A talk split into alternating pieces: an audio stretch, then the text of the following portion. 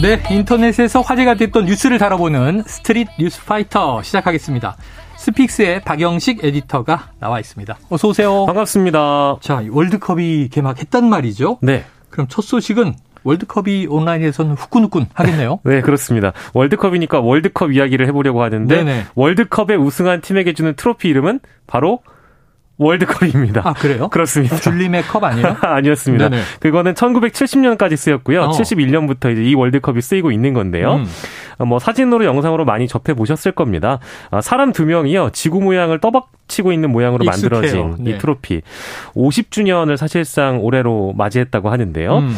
어, 70년까지 줄림의 컵이라는 컵이 우승컵으로 쓰였고 제가 70... 옛날 사람이라는 걸 인증해 버렸습니다. 그러니까요. 네. 71년에 새로운 월드컵 우승 트로피를 만들기 위해서 위원회를 피파가 신설했고요. 음. 공모 절차를 거쳐서 72년에 피파가 채택한 트로피가 바로 지금의 피파 월드컵 디자인인데 있는데요. 네네. 어, 이걸 만드신 분의 이름이 실비오 가자니가라는 이탈리아의 조각가예요. 음. 어, 이 트로피는 18K 금으로 제작됐고요. 어. 무게가 6.175kg, 오. 높이가 36.8cm, 하단부 지름 13cm 정도라고 하고요. 한 언론의 분석에 따르면 처음 만나 만들 때는 5만 달러 정도의 가치였는데 네. 지금은 2천만 달러, 약 200. 68억 원 가치로 요. 추산이 된다고 밝히고 있고요. 처음엔 5만 달러면 뭐 우리 돈으로 한 6천만 원 정도였는데 네. 268억 원. 네. 오. 그만큼 대단한 가치를 갖고 있는 네. 트로피 월드컵이다. 이 트로피로 처음에 시상식이 이루어진 게 74년 서독 월드컵이었고요. 음. 당시에는 이 서독이 우승했기 때문에 처음에 이 트로피의 주인공이 된 것이고 네.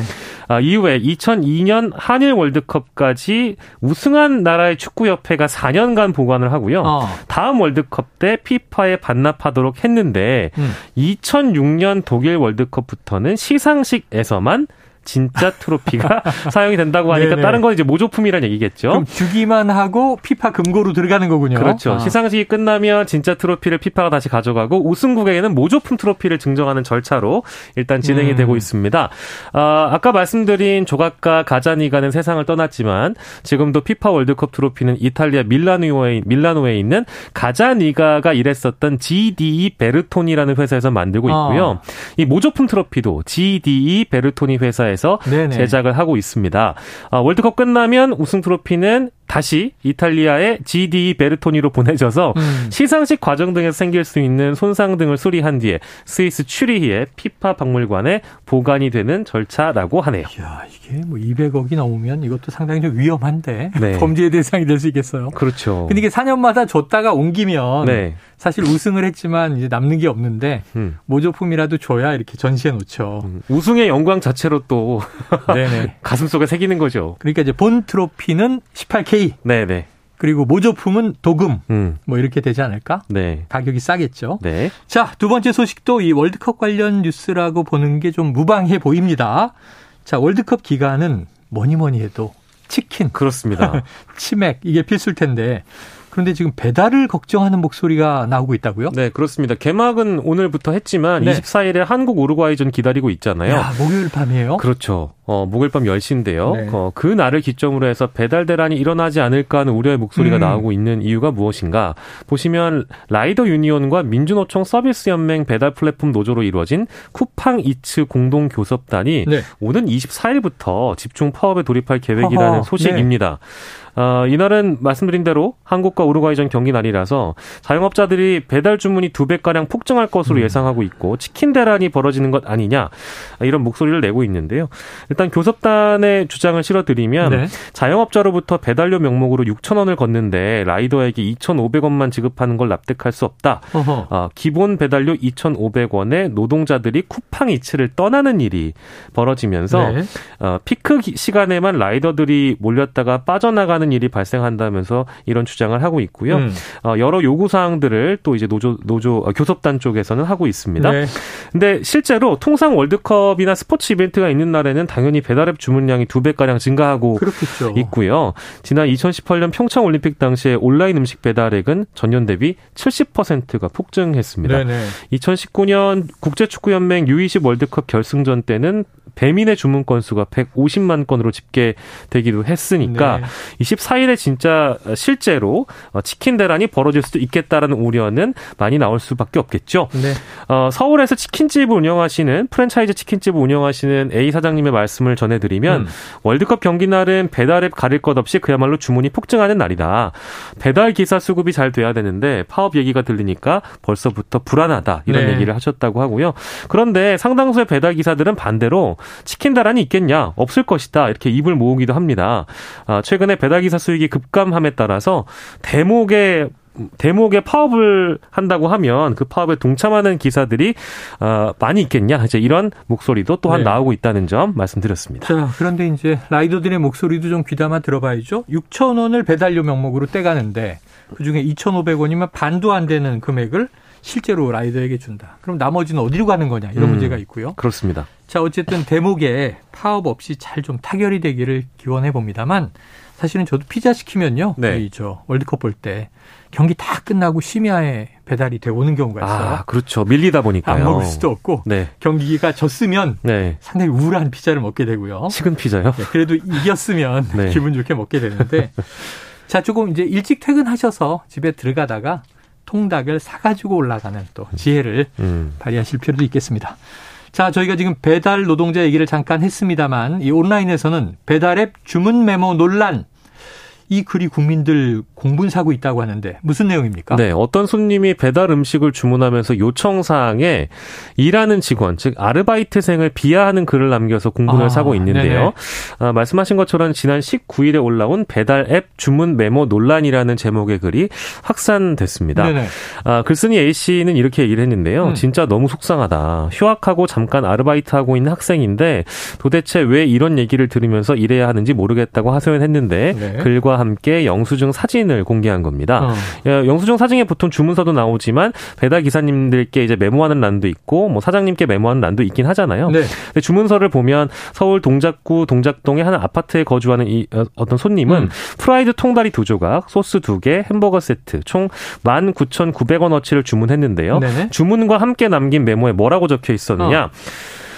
예, 저도 가슴이 좀 두근두근 어. 하는데요. 최저 시급 받으면서 열심히 만들어 주셔서 감사합니다. 시간이 지나도 저와 여러분의 위치는 변화는 없을 겁니다. 어허. 이렇게 적혀 있었고요. 결제는 현장에서 카드로 하겠다 이렇게 표시를 했습니다.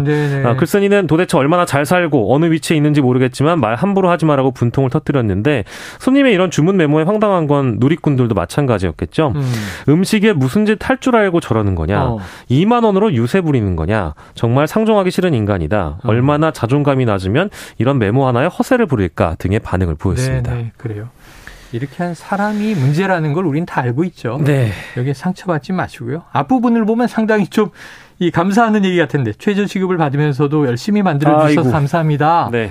수고하십시오까지면 좋았을 텐데 시간이 지나도 저와 여러분의 위치는 변화는 없을 겁니다. 여기서 이제 조롱이 딱 터지네요. 네. 아유 속상하네요. 자 다음 소식은요. 서울대학교 기계공학부로 가볼 텐데 서울대 기계공학부 학생회에서 반이름 공모전을 개최했는데 그 결과가 온라인상에서 화제다. 왜요? 네, 분위기를 좀 바꿔서 네네. 유쾌한 소식이기도 한데요. 학부 인원이 많아서 그런지 모르겠는데 서울대학교 기계공학부는 A반, B반, C반으로 나누는 것 같아요. 아, 네네. 아, 지난 3일에 기계공학부 학생회 인스타그램에 기계공학부 세 반의 이름을 여러분의 손으로 지어주세요라는 글과 함께 음. 최다 득표를 받으면 한 명에게는 3만 원 상당의 치킨 기프티콘을 주겠다. 여기도 치킨이네요. 그렇죠. 네. 어, 그런 이벤트가 올라왔습니다. 최종 후보가 다양했어요. 너트반, 볼트반, 와셔반, 네. 창의반, 공학반, 설계반. 음. 어, 이제 공대의 느낌이 물씬 느껴지는 그런 용어들이죠. 네 이거 외에도 저희가 잘 알지 못하는 이제 알파벳을 활용한 전문 용어들로 만든 후보들이 있었고요. 어. 그 중에 가장 눈에 띄었던 어 이름은 햇반, 양념반, 후라이드반이 아, 있었습니다. 아, 걸로. 네. 음. 그래서 누가 우승을 했는가? 놀랍게도 네. 투표의 최종 결과는 바로 햇반, 양념반, 후라이드 반이 아, 1위로 선정이 됐다고 합니다. 예. 어, 해당 반 이름은 2, 3학번부터 사용될 예정이고 최우수상 및 참가상을 받은 분들에게는 개별 연락을 통해서 네네. 기프티콘을 드릴 예정이라고 학생회 측이 정했는, 전했는데 1위를 차지한 공모자가 매우 당황했다 그래요. 음. 서울대 게시판을 통해서 치킨 준다길래 별 생각 없이 썼는데 이거 될 줄 몰랐다. 네네. 결승까지 가길래 큰일 날 것 같아서 투표도 사실 안 했다. 어. 그냥 참가상 받고 땡 치면 될 줄 알았는데 정말 죄송하다는 사과문을 올렸고요. 대부분 서울대 학생하고 네. 네티즌들의 반응이 참 뭐 신선 참신했다. 네. 재밌었다. 이걸 설마 뭐 누가 진지하게 접근했겠나라는 네. 유쾌한 반응을 남겼습니다. 자, 전공이 먹는 걸 이기지 못합니다.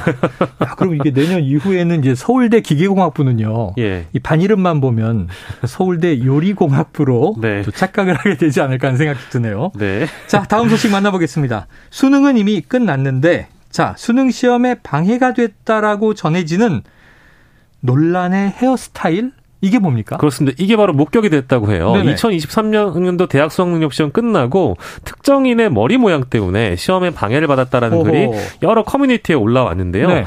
여러 수험생이 포착한 사진에는 성게, 성게, 해산물, 해산물, 성게, 예, 성게를 네. 연상하게 하는 독특한 머리 모양의 수험생의 모습이 아, 그러니까 담겨 있고 뾰족뾰족하단 말이죠. 그렇죠, 그렇죠. 네. 뾰족뾰족한데 좀 많이 큽니다. 저도 보니까 사진에 보니까 굉장히 크게 뾰족뾰족해요. 어. 그래서 이 수험생을 봤다는 목격담도 이어졌고요. 어, 한 수험생이 밝히기를 중요한 수능 날에 모든 이들의 시선을 받을 정도로 파격적으로 등장한 이 해당 수험생 때문에 시험에 집중이 어려웠다. 고소하고 싶다. 이렇게 표현을 했고요. 네티즌들은 이른 아침부터 저 머리를 만들었을 생각을 하니까 어이가 없다. 어. 중요한 날 민폐다. 이런 격한 반응을 나타내기도 했는데요. 네네. 일부에서는 복장은 자유다. 신경 안 쓰는 게 상책이다라면 하면서 대수롭지 않다는 의견도 있었습니다. 그래요. 자, 헤어스타일이 민폐가 됐다. 이게 참 의견이 분분할 수밖에 없는데. 그렇습니다. 표현의 네. 자유냐, 네. 이게 수능 민폐냐. 이게 시험 빌런 이렇게 부르더군요. 시험 빌런이라고 칭해야 될지 모르겠는데 사실 시험 볼 때는 다 이게 예민해져 있으니까 네네. 좀 사소한 행동도 좀 신경 쓰이기 마련 아닙니까? 그렇습니다. 모두 아, 대부분 다 그러실 네네. 수 있어요. 사실 중요한 시험이 있을 때마다 시험에 방해되는 수험생들을 만났다 이런 후기 글은 어렵지 않게 네. 매 시험마다 찾아볼 수 있는데요. 음. 대체로 듣기 평가를 하는데 한숨을 쉬었다라든지 아. 헛기침을 했다라든지 오. 이런 수험생들 때문에 내가 집중이 어려웠다 네네. 이런 호소를 하는 내용들이고요. 뿐만 아니라 대각 선에 앉아 있는 수험생이 다리를 계속 떨었다. 아이고, 이 신경 쓰이죠. 네, 그리고 네. 왜 시험장에 형광 옷을 입고 오는지 오. 이해할 수 없다. 네네. 어, 이런 내용들이고요. 그런데 이걸 법적으로 어떻게 해볼 수는 없을 것 같습니다. 그렇겠죠. 네, 네. 수능 날에 독특한 복장을 하거나 네. 소음을 네. 일으켰다는 것만으로 형사처벌이 이어지긴 어려워 보인다는 전문가들의 의견이 대부분이고요. 다만 만약에 시험 도중에 난동을 부렸다. 실질적으로 네네. 네. 시험 운영에 방해가 됐으면 공무집행 방해죄로 처벌할 수 있다고 하고요. 어. 어, 마음을 다스리라는 조언을 입시 전문가들이 많이 하는데 어. 중요한 시험에는 의연한 자세를 유지하며 감독관에게 정당한 이의 제기를 하는 것이 먼저다라고 조언을 하고 있고요. 네. 직접적으로 이걸 사실 그 같은 공간에 있는 그 학생에게 이른바 시험 빌런에게 어. 직접적으로 말하면 개인 간의 시비가 아유, 붙을 수 있기 때문에 네. 간접적으로 네네. 감독관을 통해서 말하는 것이 좋다고 설명하고 있는데 시험 때마다 예민하신 네. 분들은 네네네. 뭐 시험을 볼 때마다 다 등장할 수도 있고 그렇죠. 저 또한 예민했던 사람이기 때문에 아. 그런 마음을 이해 못할 바는 아닌 것 같습니다. 알겠습니다. 오늘 말씀 여기서 정리하죠. 지금까지 스픽스의 박영식 에디터였습니다. 오늘 말씀 고맙습니다. 감사합니다.